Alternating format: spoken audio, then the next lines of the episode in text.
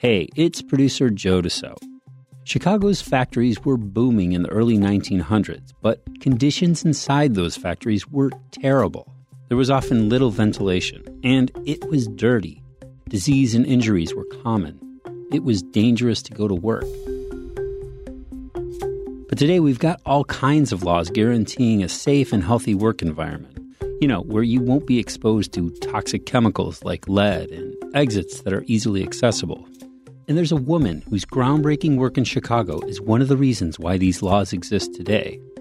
Her name was Alice Hamilton. The legacy of Alice Hamilton is something that has been a kind of North Star for us in occupational safety and health because she singularly focused on shedding light onto a problem that had been ignored or just not dealt with or not cared about. It's likely you've never heard of her, even though her work has helped save millions of lives. She was also involved in changes in legislation. She was involved in committees on state and national levels that were creating these very large scale changes in workers' rights and experiences. So, what was Alice Hamilton's impact on Chicago and around the country? Reporter Edie Rubinowitz dug into Alice's story and found some answers.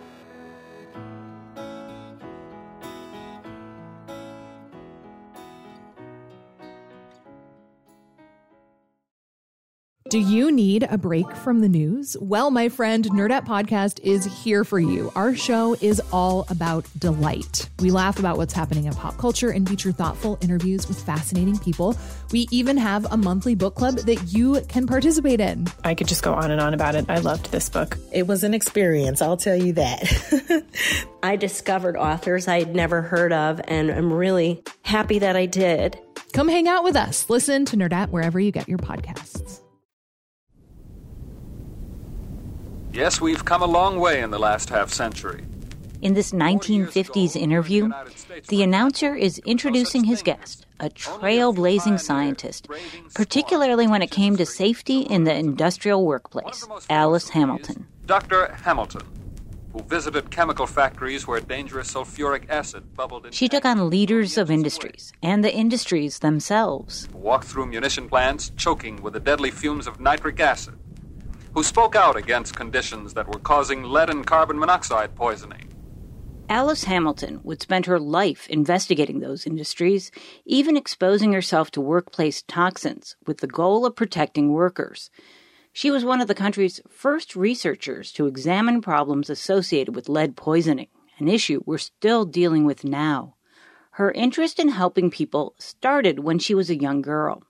Alice grew up in Fort Wayne, Indiana, where she was homeschooled and raised in a civically and intellectually engaged environment. They would oftentimes have their lessons in the morning, and then the afternoon, they would go out on their own initiative and reenact stories that they'd been reading about. Matthew Ringenberg is the co author of a biography of Alice Hamilton. He says the family was so civically minded that Hamilton's mother had even befriended prominent suffragettes like Susan B. Anthony, who would stay at the house when she was in town. Alice and her siblings were all raised to serve a purpose higher than themselves, sometimes at the cost of foregoing a family of their own. So, this idea that one, women could do big things, and two, that because of their position in life, they had a real responsibility to serve, find meaningful ways to serve the world, were both embedded. So, Alice thought the way she could make a difference would be to become a doctor. As she wrote in her autobiography, I chose medicine not because I was scientifically minded, for I was deeply ignorant of science. I chose it because as a doctor I could go anywhere I pleased, to far off lands or to city slums, and be quite sure that I could be of use anywhere. This would mean going to medical school, but there was a problem. Alice hadn't been taught any science at home. Her dad didn't believe Alice or her brother and sisters needed science. But she didn't let this stop her. She convinced her dad to get her a tutor to teach her physics and chemistry, and she took classes in anatomy at the local medical school. Eventually, she got accepted into med school at the University of Michigan. When she was in med school, there were only 4,500 women physicians in all of the U.S. They were pioneers. And they were the first generation of women who had access to higher education and the professions. And that always seemed surprising to my students who didn't think women had done anything before the 1960s or 70s. That's Barbara Sicherman, author of Alice Hamilton, A Life in Letters. It's a compilation of more than a 100 letters Alice Hamilton wrote about her life. Actually, these women had a great deal of success in the political world as well as in medicine and in academe. Sicherman says after graduating medical school, Alice had to figure out what to do. She wanted to be a scientist rather than practice medicine, but there weren't a lot of opportunities. Eventually, she landed a teaching job at Northwestern. She was also living at Hull House, the settlement home in Chicago led by progressive reformer Jane Addams. It provided all kinds of services to immigrants and the poor. But she struggled at first at Hull House.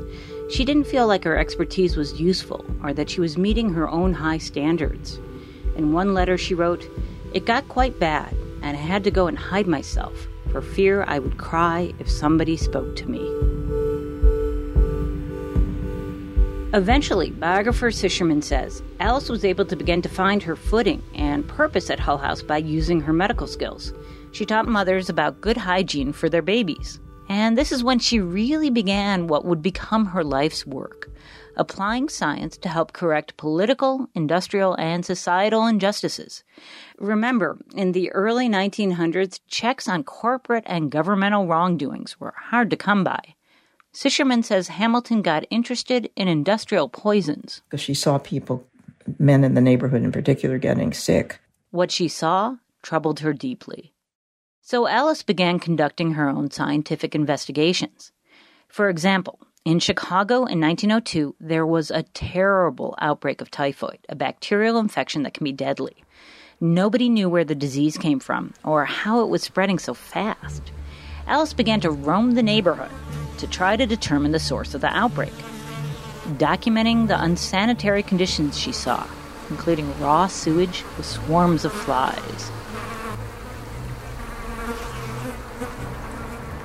Alice was so dogged in this kind of work, she became known for her shoe leather epidemiology, wearing down one's shoe bottoms by walking, in her case, making visits to homes, hospitals, even saloons. One place where she had her work cut out for her was a factory. She called it the worst place of employment that she ever investigated. That story and her groundbreaking work on lead poisoning is next.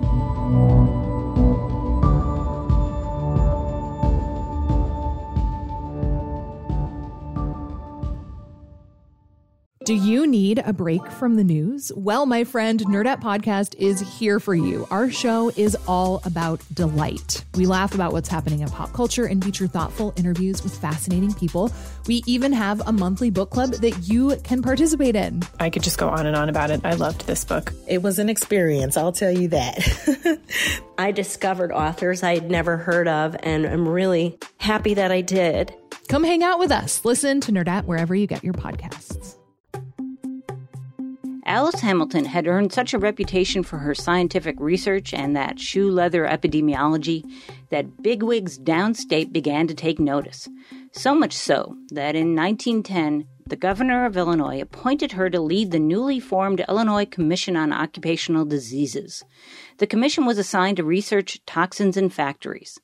Alice's work with the commission focused on several toxins, including lead, a toxin she kept encountering in her factory visits, and a toxin that still haunts Chicago today. Again, biographer Matthew Ringenberg. If you're crushing lead or you're burning it or you have lead dust and you're pouring it onto some surface so that it could melt on there, there would be clouds of lead dust. And that's what the workers worked in the entire day.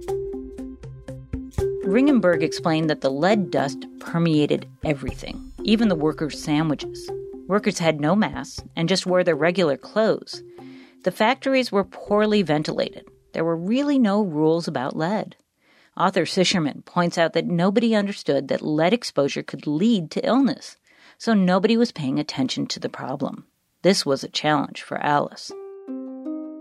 She said initially, it's like making one's way into a jungle because nobody really knew what to correlate disease and work conditions. The hospitals were of little use. Even just deciding who had lead poisoning and who didn't was difficult. There were extreme cases, but medical records were relatively rare, hospital records were rare.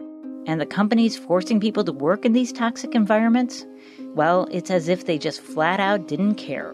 So she really had to go and corral people because the factory people didn't really want her to investigate these things. And she didn't stop there. Here she is, years ago, talking about one encounter she had with a factory owner who showed little regard for their workers' safety. She told them they were poisoning their workers and more.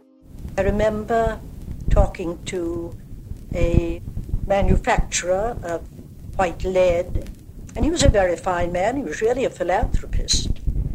But he said to me, Do you mean to say that if a man gets lead poisoning in my plant, I'm to be held responsible? Yes, yes, that's precisely what Alice meant.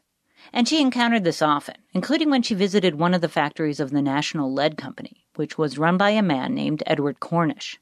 She called it the worst place of employment that she ever investigated. That's biographer Matthew Ringenberg again. He says Alice wasn't afraid to confront Cornish, or any number of company heads for that matter, and she would sometimes use her charm to disarm them he was one of those who expected nothing but compliments and was very defensive and said, okay, fine. If you can prove to me that my workers are dying, because I don't think they are, I'll make changes. And he even asked, like, there's a workman passing the office, He said, come in here.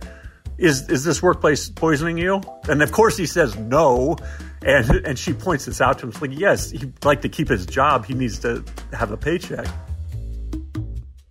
Alice was persuasive. She came back to Cornish with proof of what was happening to his employees. So she did, throughout the course of her investigation, both in his factory specifically, but also statewide, showed that a lot of these men, they were dying. They were neurological damage, uh, digestive system damage, and sometimes insanity, and, and many of them died. She prescribed a series of changes needed to make the factory safer for employees. And Finally, a year, year and a half later, she came back and he personally shows her around the factory and shows her all the things he had done to make it a safer work environment. And she was so pleased and a bit surprised because he'd been one of the most antagonistic and he'd run one of the worst factories, but he cleaned it up and she referred to it as one of the top three or four factories that she investigated a second time around. So occasionally you'd have these stories where it made a huge difference. Alice continued to investigate the connections between factory poisons and disease. Nadia Moraga, a museum educator at Hull House, says these studies led to major legislative reforms, and not just in Illinois. The work that she did formed the foundation for the majority of labor reform that was happening at that time because here she was doing the toxicology work and these inspections of these workspaces themselves. And Moraga says Alice's scientific research and advocacy had a long term impact. Behind the scenes, she was also involved in changes in legislation. She was involved in committees on state and national levels that were creating these very large scale changes in workers' rights and experiences. Alice's work with the Illinois Commission earned her a national reputation. In 1911, the federal government asked her to conduct a national study on lead in industry. Alice became the top expert in the country on workplace toxins. Later, looking back on her work of those days, even the relentlessly modest Alice admitted her work was groundbreaking. She said, Everything I discovered was new, and most of it was really valuable. And that was just the first half of her life. She would do much more. Here are a few highlights. At the age of 50, she went on to become the first woman appointed to the faculty at Harvard University, though they wouldn't give her football tickets or let her march in graduation. She retired at the age of 66, and while her investigation slowed down, her activism did not. She was outspoken against McCarthyism and the Vietnam War.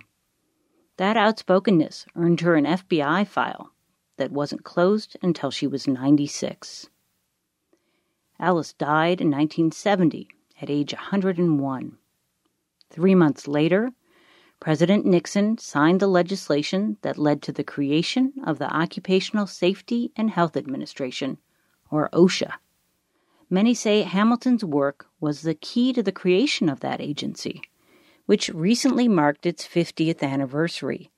Joseph Chip Hughes of OSHA says that he and others at the agency are inspired by Alice, especially during this pandemic that has taken the lives of so many frontline and essential workers. The legacy of Alice Hamilton is something that has been a kind of North Star for us in occupational safety and health because she singularly focused on shedding light onto a problem that had been ignored or just not dealt with or not cared about. And as Alice herself said at the age of 88, for me, the satisfaction is that things are better now, and I had some part of it. Thanks to Edie Rubinowitz for that reporting. And by the way, this episode was based on a question we got from Julia Florick Carlson. She actually got so interested in Alice after visiting the Hull House Museum that she ended up doing a lot more research about her for a class project. She even won a History Fair award for it. Now she's a biochemistry major in college at Notre Dame with an interest in public health.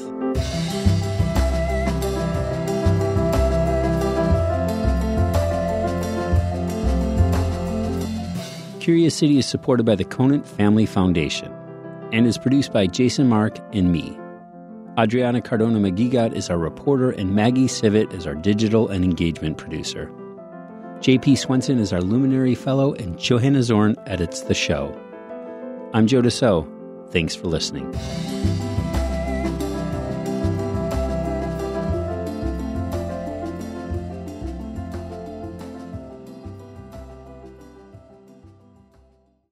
Before we start the show, we here at Curious City want to let you in on a little known fact about WBEZ. 89% of all our funding comes from community support, including contributions from curious listeners like you. If this program has changed how you see Chicago, please consider supporting this program at wbez.org/curious. Thank you.